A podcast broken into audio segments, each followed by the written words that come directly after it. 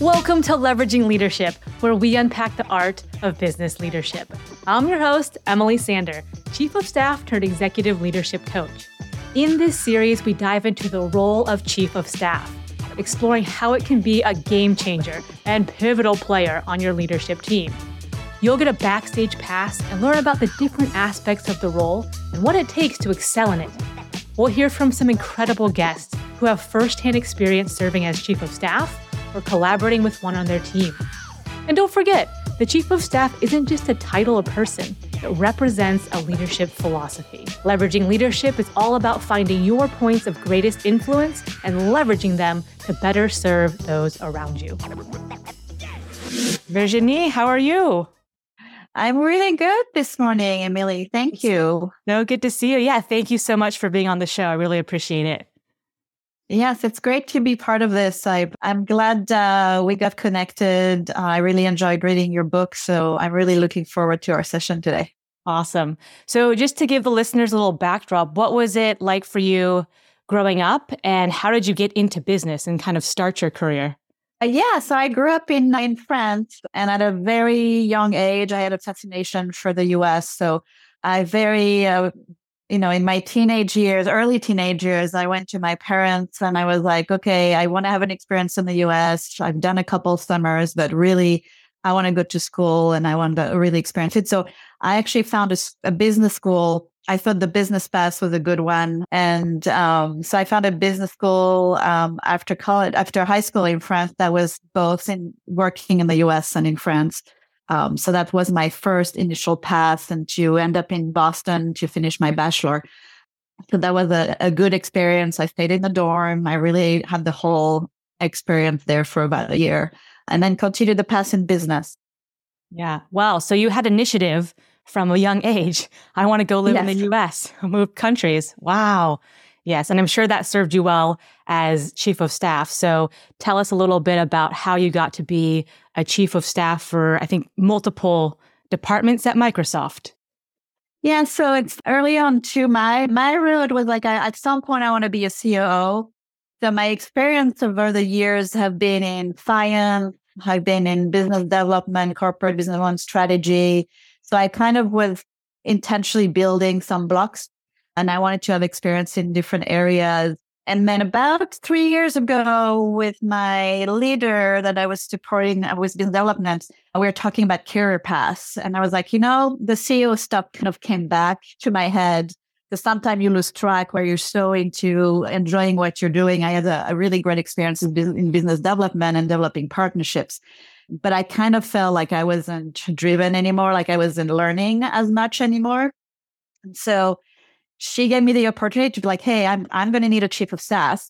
You know, it's a, it, and I was like, yeah, that's a perfect segue to start diving into a little bit of a Chief of Staff C E O type of mentality and to see if I like it and I enjoy it. So she gave me that opportunity to switch almost right away. We did a little bit of a transition time. And I kind of, after a couple, like three, two to three months, I kind of went through, I'm like, you know, the rhythm of a Chief of Staff and the rhythm of business development are not very compatible because I think it's two different style and way of working. So there's a point where I was like, you know, I think it's time to do one hundred percent Chief of Staff. So that's how it I got started. Wow. And what types of things would you actually work on? Like what types of projects or initiatives would you work on? So she actually didn't have a Chief of Staff. So she had to establish, we had to establish that function for her and her team, which I, I love doing that. I love starting from, you know, initiatives from scratch. So a lot of it was, you know, establishing the rhythm of business, understanding what other groups above her and around her and, and kind of integrating with that rhythm and creating her own rhythm. It was, you know, figuring out how we were going to do our all hands and the formats and trying the different formats, get speakers, like, so reaching out through the company to get interesting speakers for our team, trying to convey the culture she wanted. So, you know, um, some, some, sometimes some of the all hands can be very dry. So how do we bring more like even humor and yeah. more camaraderie, especially at the time we were, you know, pandemic time. So it's being creative around there. It's also bringing more due diligence in the business development practice. You know, like we had a fairly new team as well.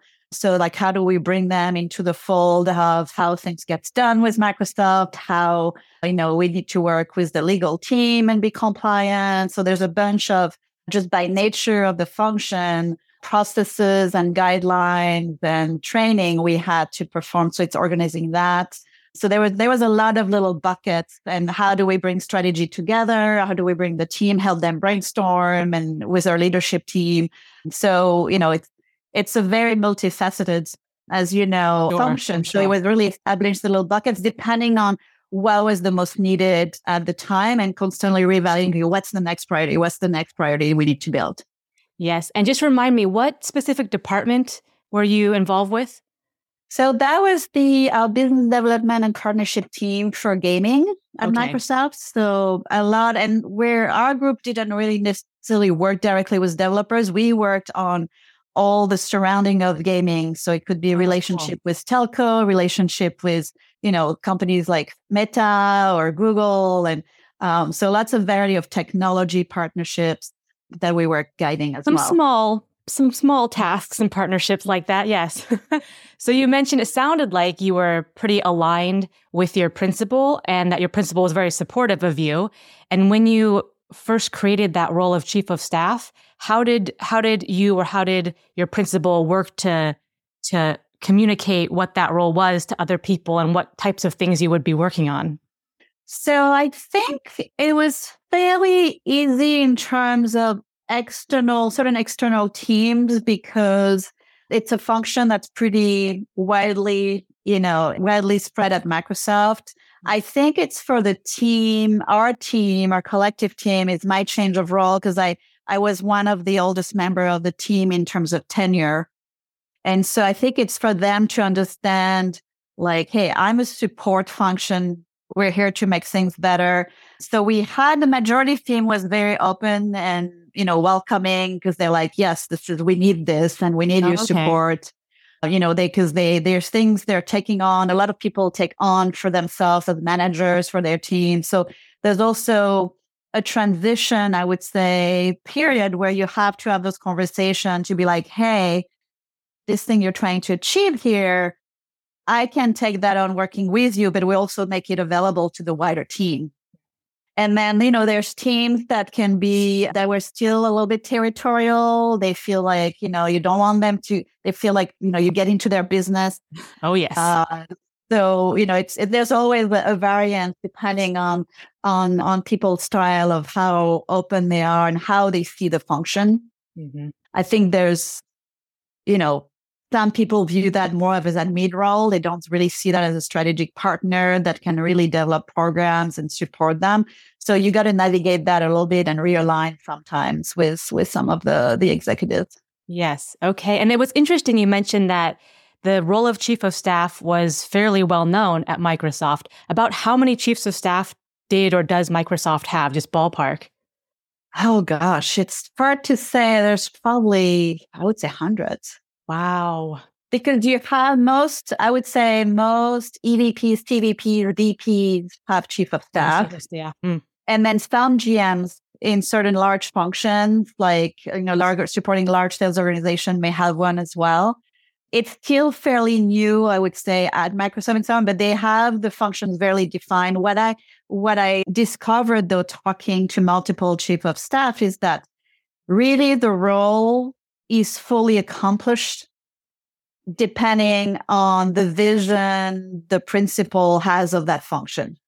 Yes, yes, which is a great point. So what, for your principal, what was that vision and how how did you know if you were doing good, basically? What success yeah. metrics did you have, if any? I mean, I, I think I, I was lucky because my principal was, you know, we had good dialogue. It's not like we were talking every day necessarily, which sometimes, you know, you have to navigate that. But we we knew, she, like, she knows she can rely on me. I knew when, you know, when to go to her on certain things. But I think the most important for me was, like, what does she need right now? And at that point, there was a fairly new team. We're integrating another team. We She was new in the, in the you know, at that level. So it was really established the basic and taking away from her plate Yes. You know, a lot of those activities and things to figure out that she didn't have time to. So she can really focus on managing the team and really the partnership, because she was very involved in the partnership. She was really involved with the C-suite level on some of those very strategic partnerships. So we we kind of had that in the first couple of years is to establish that. Then we had reorg, so we didn't get to that next phase. Yes. And it's it's actually very common. I see it a lot where you're becoming a chief of staff for someone who's moving into another role. And I'm just wondering how much of your job was helping her transition and almost coaching her to get her to a point where, okay, now you're lifted out of these activities and you can focus on your new role. Yeah, I think from that perspective, the coaching was more actually around some of the operational constraint, because she was also still fairly new to Microsoft. Okay. So I think I brought that a broader view of some, like even like all the deal govern, what we call deals and things like that, right? Which it's it's taxing. Yes, you got to obey. You kind of got to follow the rules and make sure things are done, you know, the right way. But if you look from a, you know, result and getting deals done, it kind of gets in the way sometimes. So I think for me with like bringing the team to do that and train the team and align the team, you know, was a big saver of her not having to deal with it or deal with emergency because somebody missed a step or something, right? So I think I think from that perspective, the fact that I had been in Microsoft a long time and in, in a function of, you know, what our team is about was helpful for me to kind of bridge those gaps so she didn't have surprises, she wasn't blindsided, and and also she would feel, you know, secure that she didn't have to worry about those things about our team. Yeah, I'm sure it was a relief for her to have someone with such institutional knowledge and just the lay of the land that would be very helpful coming into any new organization. And it sounded like you you and her worked very closely together. And I'm wondering what what is helpful to have in the relationship with your principal. So I know a lot of chiefs of staff, some of them know their principal in another role. Some of them are brand new, so they're strangers. And it's like, hi, I'm going to be your chief of staff. So what would be help? What's helpful to have in a working relationship between a chief of staff and a principal? I think what's helpful is, one, if you, I mean, now that I'm looking at, you know, my next role, what I, I'm definitely in the line of, you know, if you don't know the person you're going to support, the principal you're going to support, I would definitely recommend like the first ninety days, just be, be the shadow, yeah. be the shadow. Because I do believe the more you can understand the way they think, you can understand what their, what their fears are, what their worries are, how they function, how even like, you know, culture wise, like, like things that they jive with, things that it helps you a lot in the function. It helps you to really quarterback them really well. And for me, for example, you know, I align with her from a culture view standpoint. I think those are things to probe to. You know, are, do you have the same culture view of how you want the team to be, how you want to treat people in your team, how you want, that's helpful. You know, are you aligned in how you want to develop people from a learning and development standpoint? Yeah. You know, can you, because there, there's things if you're not quite aligned, the more you can do, either they won't care and they'll let you do, but it's not ideal either. Or if you're aligned and you know you can be in sync, you can troubleshoot easily. So those are the things that I like. And also, if you get to know your leader, you know, nothing becomes personal. Mm, Something happens, you know, you can get, because sometimes they're so busy, you know, you don't, it's not like you're going to have an hour conversation every day, right? So that way you can get a text, you can get an email, but it's quick, it's in the chat, you know, right away what they mean, you know, what they need, you know, what question to ask back. So it makes you very supportive, but at the same time, you don't burn their time. Yes. And I, it was, that's so funny you mentioned that. So when I was working with my principal, I knew when he was slammed, he couldn't read a long email or write a long reply. And so I would craft an email that was very short and had bullet points. And then it was like a multiple choice. It was like, which one of these things do you want the team to do? A, B, C, or D? And D was always other in case he had another idea, but he would literally reply back with one letter and I would be off to the races. And so, yeah. yes, managing their time, I think, is is important and teeing up those decisions, which it sounds yeah. like you did as well. Yeah. You but it's funny on that point because my first lead, my first boss when I started my career, He always said, it was very funny, he always said, if your email doesn't come down to a yes or no answer, and also like if your email is more than a paragraph, I likely won't read it. Yeah. So we it had, teaches you a lot. We had some folks at our company who just wrote like great walls of text. And I'm like, I'm scrolling, I'm scrolling. I lost it. I lost you. I don't know what this is about. So yeah. And uh, I think executives, a lot of executives think in bullet points. So it's like, boom, boom, boom, give me yeah. the stuff. And if they want more information, then be ready to share the source material. But yeah, they're moving quickly. Yeah. You had mentioned trying to bring some humor and maybe lightness to your team. What are some what are some tips or things you use to to just make make the team more lively or kind of lighten the mood? So one is find that gem in your team that's a great M C. Okay. So because and sometimes it doesn't appear. You just got to start knowing people and figure out, oh, this person has a, t- has a hidden talent, right? So, and involve the team, involve the team. So for us, at some point we had, so we have found this great M C who actually happened to be working for me when I was still doing business development work. And then, and then we gathered a team of people who didn't necessarily know each other, but were, you know, just had joined Microsoft too. I was during pandemic, so So we kind of did that to get them to know each other, but also to be like, hey, what do you want? Like, like make it up, right? And empower, empower them to find things that they find funny. We also created, kind of going back to school, we're creating a, a book, kind of a yearbook. So everybody with different sections, everybody could share what they wanted about themselves, about hobbies That's they funny. like, That's about awesome. things that... So they also, so the team started using that to kind of highlight people. And then they they made a format of game shows, basically. So they created game shows for every session that was for, you know, sometimes just fifteen minutes.